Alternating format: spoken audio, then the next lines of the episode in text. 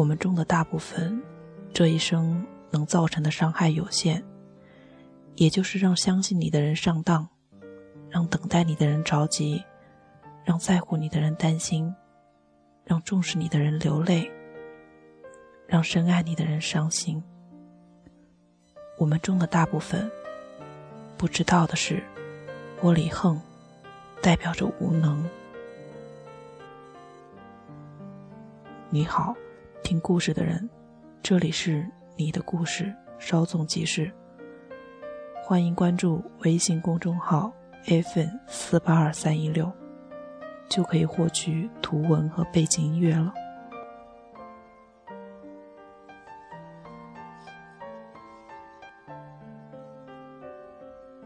骆驼和他的姑娘，张嘉佳。做菜跟写字一样，写字讲究语感，做菜讲究手感。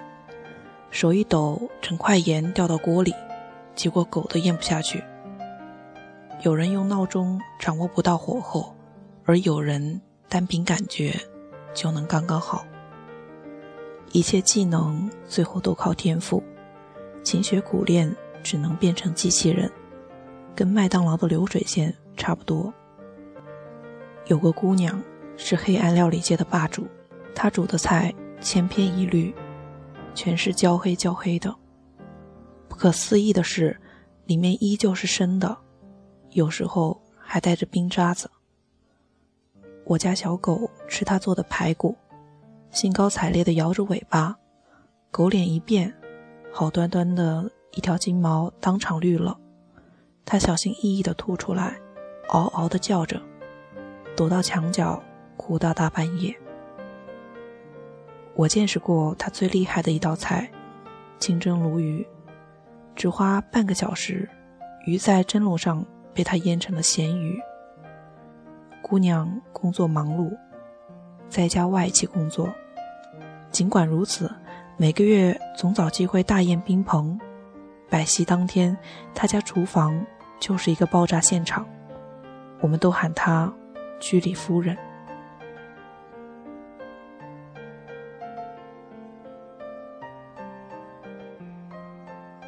他无所谓，眼巴巴的望着你，你在他水汪汪的注视中，艰难的去挑个卖相比较正常的，咸鸭蛋甜的像蜜，水饺又厚又圆，跟月饼似的。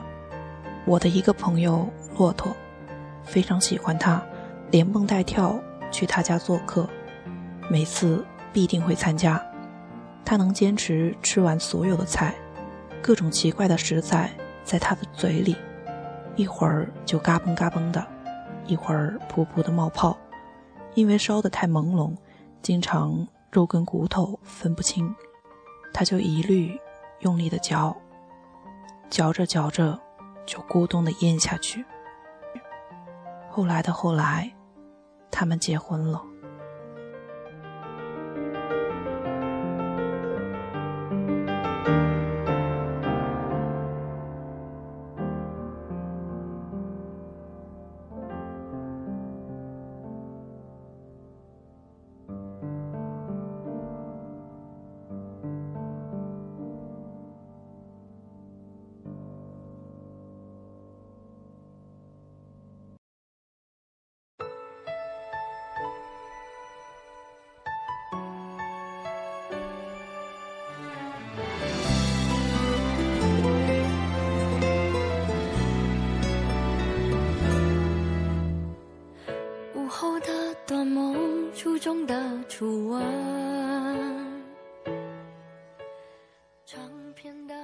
我问骆驼：“你这么吃，不怕吃出人命啊？”骆驼说：“他一个月才做一次，我就当自己痛经了。”去年姑娘查出来肝癌晚期，春节后去世。城市不时传来鞭炮声，在夜晚都是欢天喜地的。我放心不下骆驼，去他家拜年。他家里只有他一个人，坐在书房的电脑前，开着文档。我凑前看，是一份菜谱，我说：“你要出本菜谱。”骆驼让我坐会儿，他去做蛋炒饭。我站在旁边，有一句没一句的跟他聊天。他将米饭倒进油锅，然后撒了半袋盐，炒了一会儿，自己吃了一勺。他咂巴咂巴嘴，说：“真够咸的，但是还缺点苦味。”我突然沉默了，突然知道他为什么在写菜谱。他想将姑娘留下来，但是没有留住，至少能留住那味道。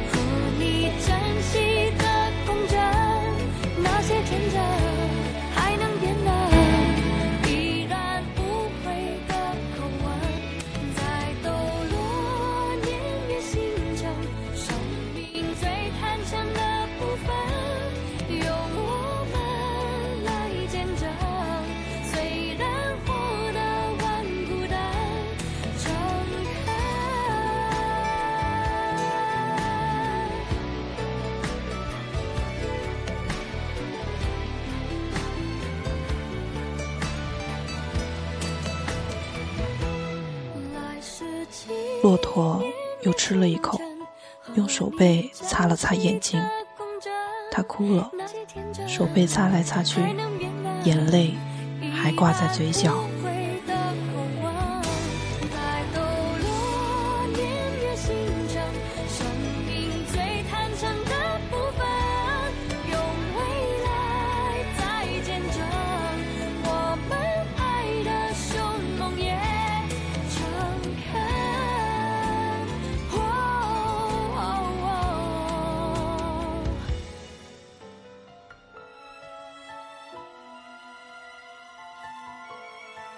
他说：“我挺幸运的，找了个做菜独一无二的太太。她离开我后，能留给我复习的味道，真的很多。”他说：“还缺点苦味。你说那个苦味是炒焦炒出来的吗？还是索性有什么奇怪的佐料？”他说：“你看电视吧，我继续写菜谱。”我对他说：“要不……”我们去喝杯茶。他说：“不了，我怕时间一久，我会将他的做法忘记。我得赶紧写。”我听完，眼泪差点涌出眼眶。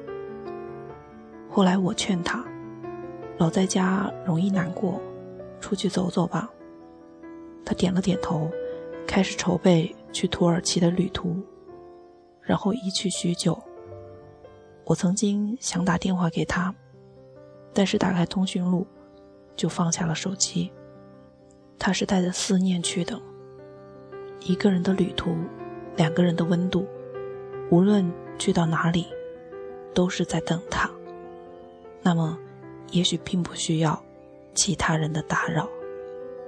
昨天下午，我跟梅西在自己的小店睡觉，一人一狗睡得浑然忘我。醒来已是黄昏。骆驼推开木门，走了进来。我很惊奇，问他：“你是怎么找到这儿的？”他说：“人人都知道这里。”我磨了杯咖啡给他，得意地说：“我不会拉花，所以我的招牌咖啡叫做无花。”骆驼喝了两杯，我说。再喝就睡不着了，他说：“睡不着就明天再睡吧。”聊了许久，骆驼真的去了土耳其，因为姑娘向往伊斯坦布尔，最大的愿望就是学会做那里的食物。他想去品尝，这样就能在梦里告诉他。骆驼说：“只有你没有打电话给我，大家都劝我别想太多，会走不出来，这样未免太辛苦。可是，走不出来又有什么关系呢？我喜欢这样，我过得很好，很开心。我只是改变了自己的生活方式，而且我的菜谱快写完了。我发现他会做的菜可真多。”骆驼喝了好多酒，醉醺醺的看着台灯，说：“我有天看到你的一段话，觉得这就是我现在的人生，我很满足。这个世界美好无比，全部是他写的一字一句，留我一人，年复一年的朗读。”他站在书柜边。摇摇晃晃的找了半天，把我的书全部挑了出来，撕了扉页，写了歪七扭八的一行字，贴在了小店的墙上。他走了后，我翻了翻自己的微博，终于知道了这段。我觉得这个世界美好无比，晴时满树开花，雨天一湖涟漪。阳光席卷城市，微风穿越指尖。入夜，每个电台播放的情歌，沿途每条山路铺开的影子，全部都是你不经意写的一字一句，留我年复一年的朗读。这世界是你的遗嘱，而我是你唯一的遗物。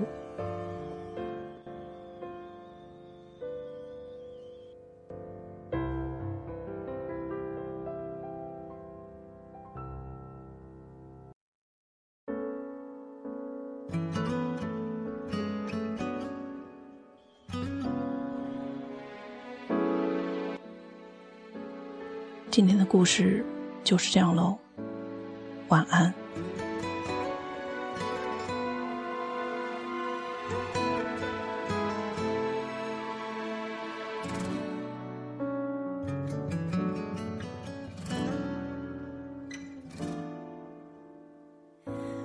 人的心事，单身房间，你就住在。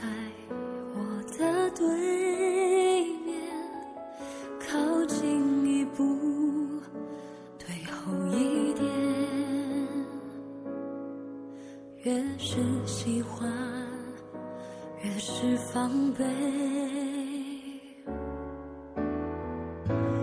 都曾为谁数过伤悲？我们来的好相似